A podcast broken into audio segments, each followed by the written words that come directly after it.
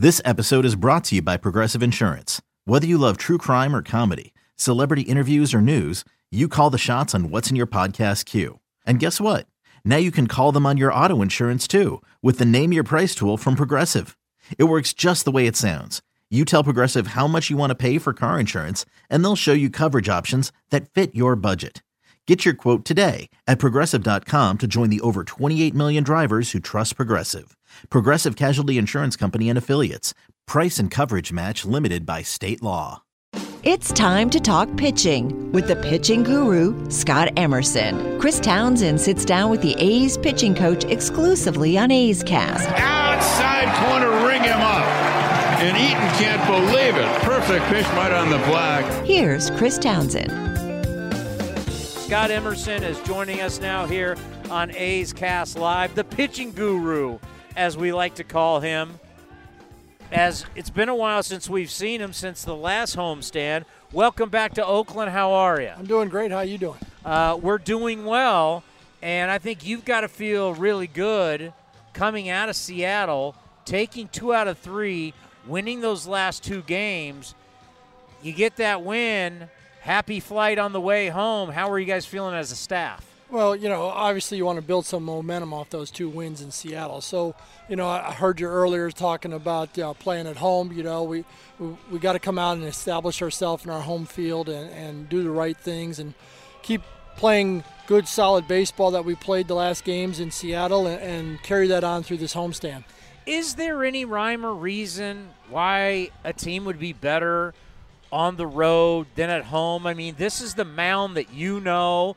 These are the hops. This is the infield. This is the outfield. You know the bounces. You understand the weather. We know that the wind constantly swirls here at the. Co- this should be a complete home field advantage. Teams don't like playing here. They don't like the clubhouse. They complain about this. They can. This should be the ultimate home field advantage. Why the struggle at home? Well, yeah, you, you got to try to use that to your advantage. And, uh, you know, it's not like the guys go out there and, and think home and road is anything different.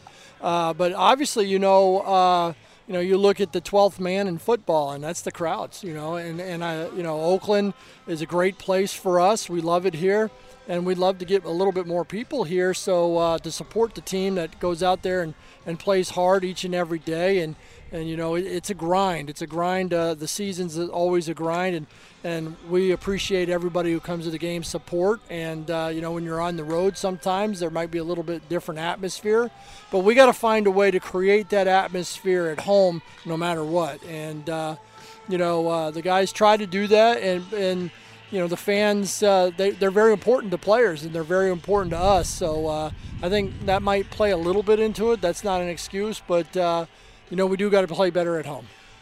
Okay, comebackers for pitchers. Unless you've pitched, you don't understand it. And Emo and I are old enough that we pitched in the juice bat metal bat era, Yeah. where you had bats. Easton was making bats that were 35 inches, 29 ounces. I mean, they were swinging it like they're wiffle ball Black bats. Magics. Oh, it was, it was insane. And the ball came back at you so fast. And I think about Frankie. When Frankie bent down and his hand was shaking, right there that told me there's the adrenaline, there's the shock. He's not feeling anything, and when the shock, adrenaline wear off, is going to be pain. You X-ray it. There's no breaks, which is good. But I knew, like I, I didn't no feeling in the hand. You can't really. Pit. I understood why he came out, and that was, I wouldn't you say, the best thing for him. Just to, just, and really for the hitters, for everybody. Yeah, a little bit precautious. You know, when, when you get hit in your, your two fingers that are really important to throwing the baseball and you don't feel those fingers for a while and they feel a little bit numb, you know, obviously then you don't know where the ball's going to be going and then you're going to hurt the ball club. So, you know, when, when Frankie was out there and he threw a couple warm up pitches and just didn't feel right at the time, uh, it was best to get him out, get him seen, get some ice on it, and get some treatment and Nick Paparesta, our athletic trainer, did a great job with him, and we were able to bounce back and be ready for today's start. In your pitching career, did you ever have to come in after a hurt guy? Uh, no, but uh, you know, I, I, I came in after Roger Clemens twice on rehab assignments, Aaron Sele on rehab assignments, Arthur Arthur Rhodes on rehab assignments, and I knew what inning I was pitching, And Well, the uh, reason but- why I ask is I had to do that one time, and what happens is, is you get called from the bullpen. I had it happen to me in college. You come running out, and they say, "Take your time. You got all the time in the world." And you're sitting there, and I'm not. So this is college, right? This is not the big leagues. You still have a couple thousand people in there, and you start playing catch, and but you're supposed to have all the time in the world. But everybody's like, "All right, come on, come on." yeah, hurry up, let's get this you game moving. You can't help but rush because everybody's waiting and every they're looking at you your team's looking at you and you're supposed to be ready to go eight pitches as a reliever how do you really be able to settle a guy by saying relax you got your time Well, you, you know, you, you, you, call down to a reliever, generally two, maybe three hitters in advance. You might try to stall a little bit time on a visit to the mound. So they, they're used to warming up quick. So, you know, for me, you know, it, it's it's the ambiance of everybody around you and then playing catch when when normally they might throw two balls, they get on the rubber and throw their, their warm up pitches. Now all of a sudden you're in the game, you got 40,000 people in Anaheim and you're in front of the mound throwing and you throw one to the backstop, everybody's going to laugh and go chaotic on you. So, you know, what I try to tell the guys is go do your normal thing. Get up on the mound, make your throws, do your 10, 15 warm up pitches and we're ready to go. So hard to do because all the eyeballs are like uh, how long is this going to take Yeah, I, I, I hear you.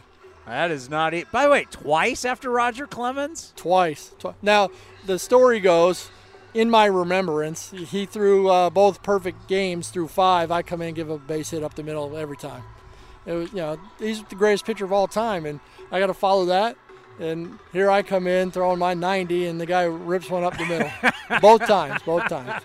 So uh, what was it like having the rocket as a teammate Oh, uh, I mean that guy is uh, a leader by example. You know, He- he's uh, didn't talk to many people uh, while he was pitching or or before he pitched. He opened up after the game. This was in uh, Trenton, New Jersey, in Double A, and uh, just watching him go about his business before the game was pretty impressive. Uh, like no nonsense. You oh he was intense Yeah, right don't no signing autographs. Don't even talk to me. Kind of stay away from me, which which I love because he's preparing and getting him getting him psyched up to, to go out and and um, you know pitch that game. Brad Ausmus is probably the best guy to talk to.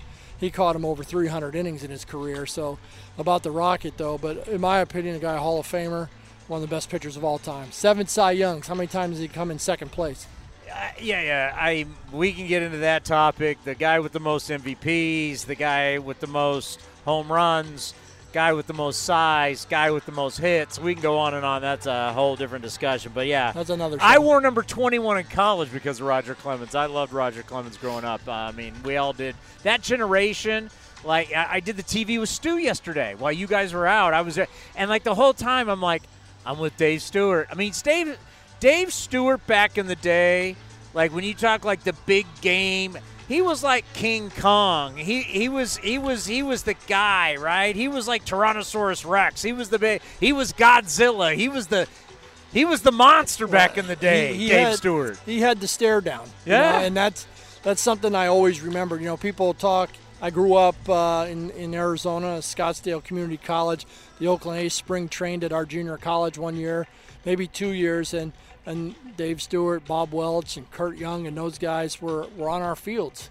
And uh, I got to go like shag and play catch with them, but just to watch Ron Darling, you know, uh, Dieck, you know, and to watch these guys work and how powerful they look to me. Like these guys aren't intimidated or of anything. They, they were Oakland A's baseball. And so when I was fortunate to come to the Oakland A's organization and come up here to the big leagues, those are the guys that I, I, I Dave Duncan, you know, probably one of the greatest pitching coaches of all time. Those are the guys for me that I look at and go, wow. You know, I, I get to see these guys. I get to see uh, the numbers up here, and, and you know Dave Stewart and Bob Welch and Curt Young and Storm Davis and Niek. Those guys, just watching them go out and do their business at Scottsdale Community College was like, this is something I want to do, and it was awesome. How do you create that down here?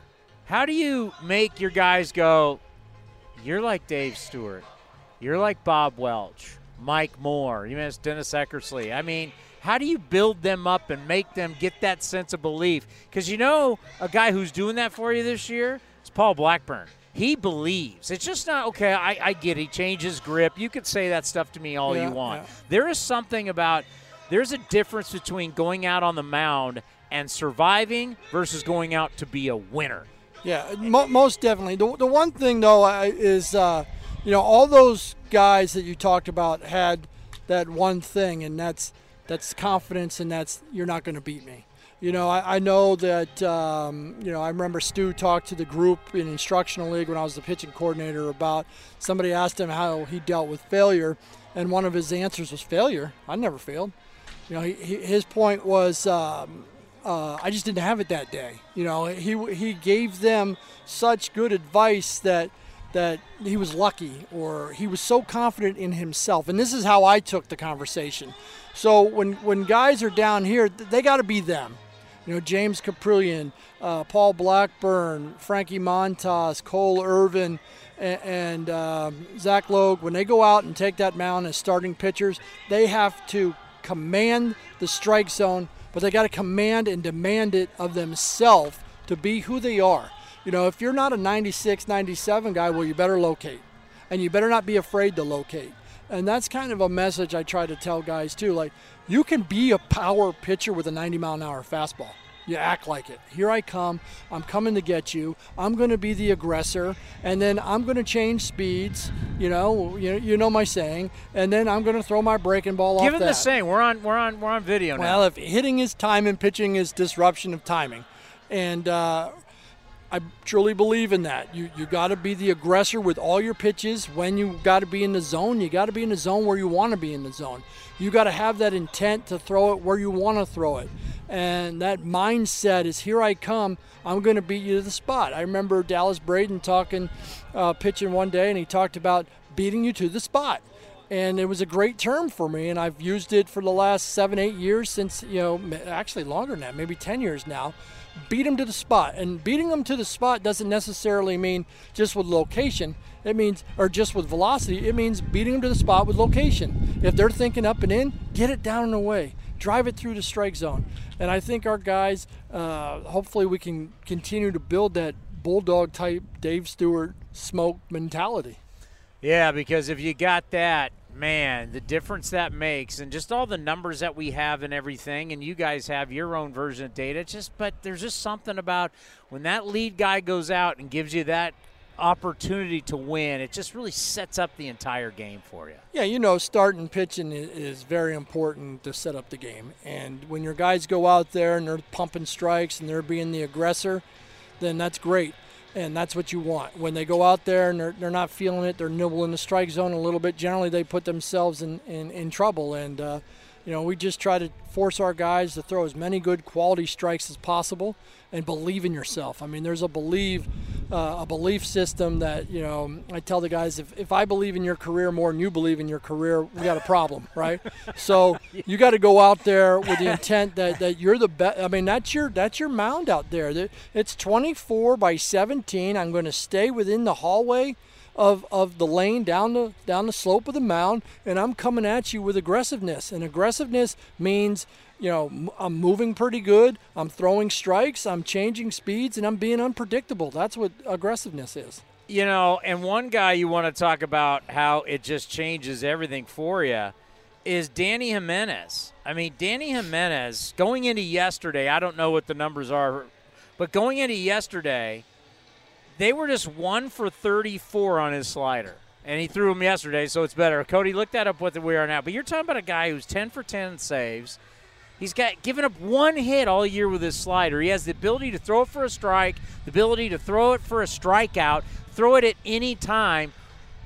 What's been missing with, with Dany Jimenez where where he was before, where he is now? Where he is now is he could be your representative at the All Star game. You know, I think you know. I, remember when we lost Dany a few years ago, uh, when we when we rule five to him and send it back. Uh, he was telling me, "I want to be here," and uh, we finally got him back, and and and uh, I think that's a confidence boost. We put him in the closer's role when, when Lou went down with the COVID stuff, and, and he's taken off. You know, he, he's demanding the most out of himself.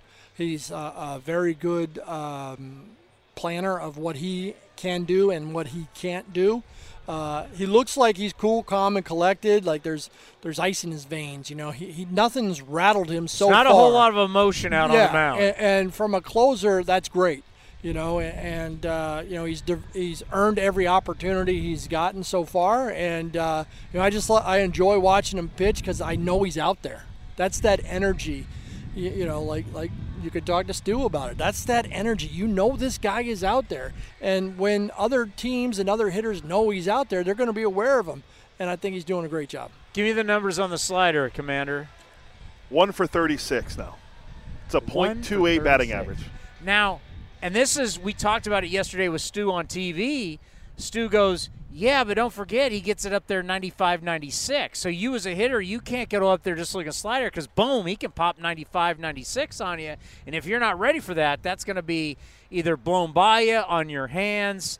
I mean, he's become a weapon. Yeah, that's where you know the, the, the saying goes right there, and uh, you know they got to respect the fastball. Boom, there's the breaking ball. Now they got to respect the breaking ball, and boom, there's the fastball. So when he can be dominant with two dominant pitches, it's fun to watch.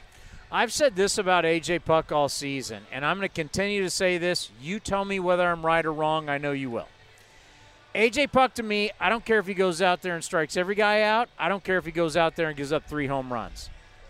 The only thing that matters for me for AJ Puk is that after he throws, he shows up the next day and doesn't go on the IL. When I can see AJ Puk pitch 20 times or more in a season, not go on the IL, I'm going thumbs up. I know he's got the talent. I know he's got the arm. I to me, it's all about can he stay healthy. Yeah, I'll take the two out of the three. I'll take the strikeouts and staying healthy, and we won't take the home runs. I get you. I just I need So, him to be healthy. You know, AJ's put himself in a spot with his delivery that he feels comfortable with, that he, his arm feels good. He's bouncing back uh, better than he's ever have. Uh, he's developing confidence. You know, we've put him in some uh, you know leverage situations to see what he can do, and uh, you know it, it's fun to to to watch AJ grow. And like I said, we, we need to keep him you know healthy the best we can. And when he says I'm feeling really good, you know we're going to use him. And when he says I'm not feeling so good, we got to think about it. I want you to say to the crowd, say it one more time. This is our first time that we're allowed to do this. So you've seen it for years. They're seeing it for the first time. Give, give me your saying. The, the, if, if hitting's timing, pitching is disruption of timing. That's it. That's all we need to know. I know you got to get out of here. I guess you got to go to meetings. Well, pretty soon. I got to go to lunch first. Is, is that, well, they gave me the wrap. They, they gave me the wrap it up. Uh, always great to see you, my friend. Thanks for having me. And by the way, uh, your pitchers are making you proud right now. There's no doubt. Yep, they're, they're, they're a great group of guys. They work their butts off, and it's fun to watch. That's the pitching guru. This has been a presentation of the Oakland Athletics.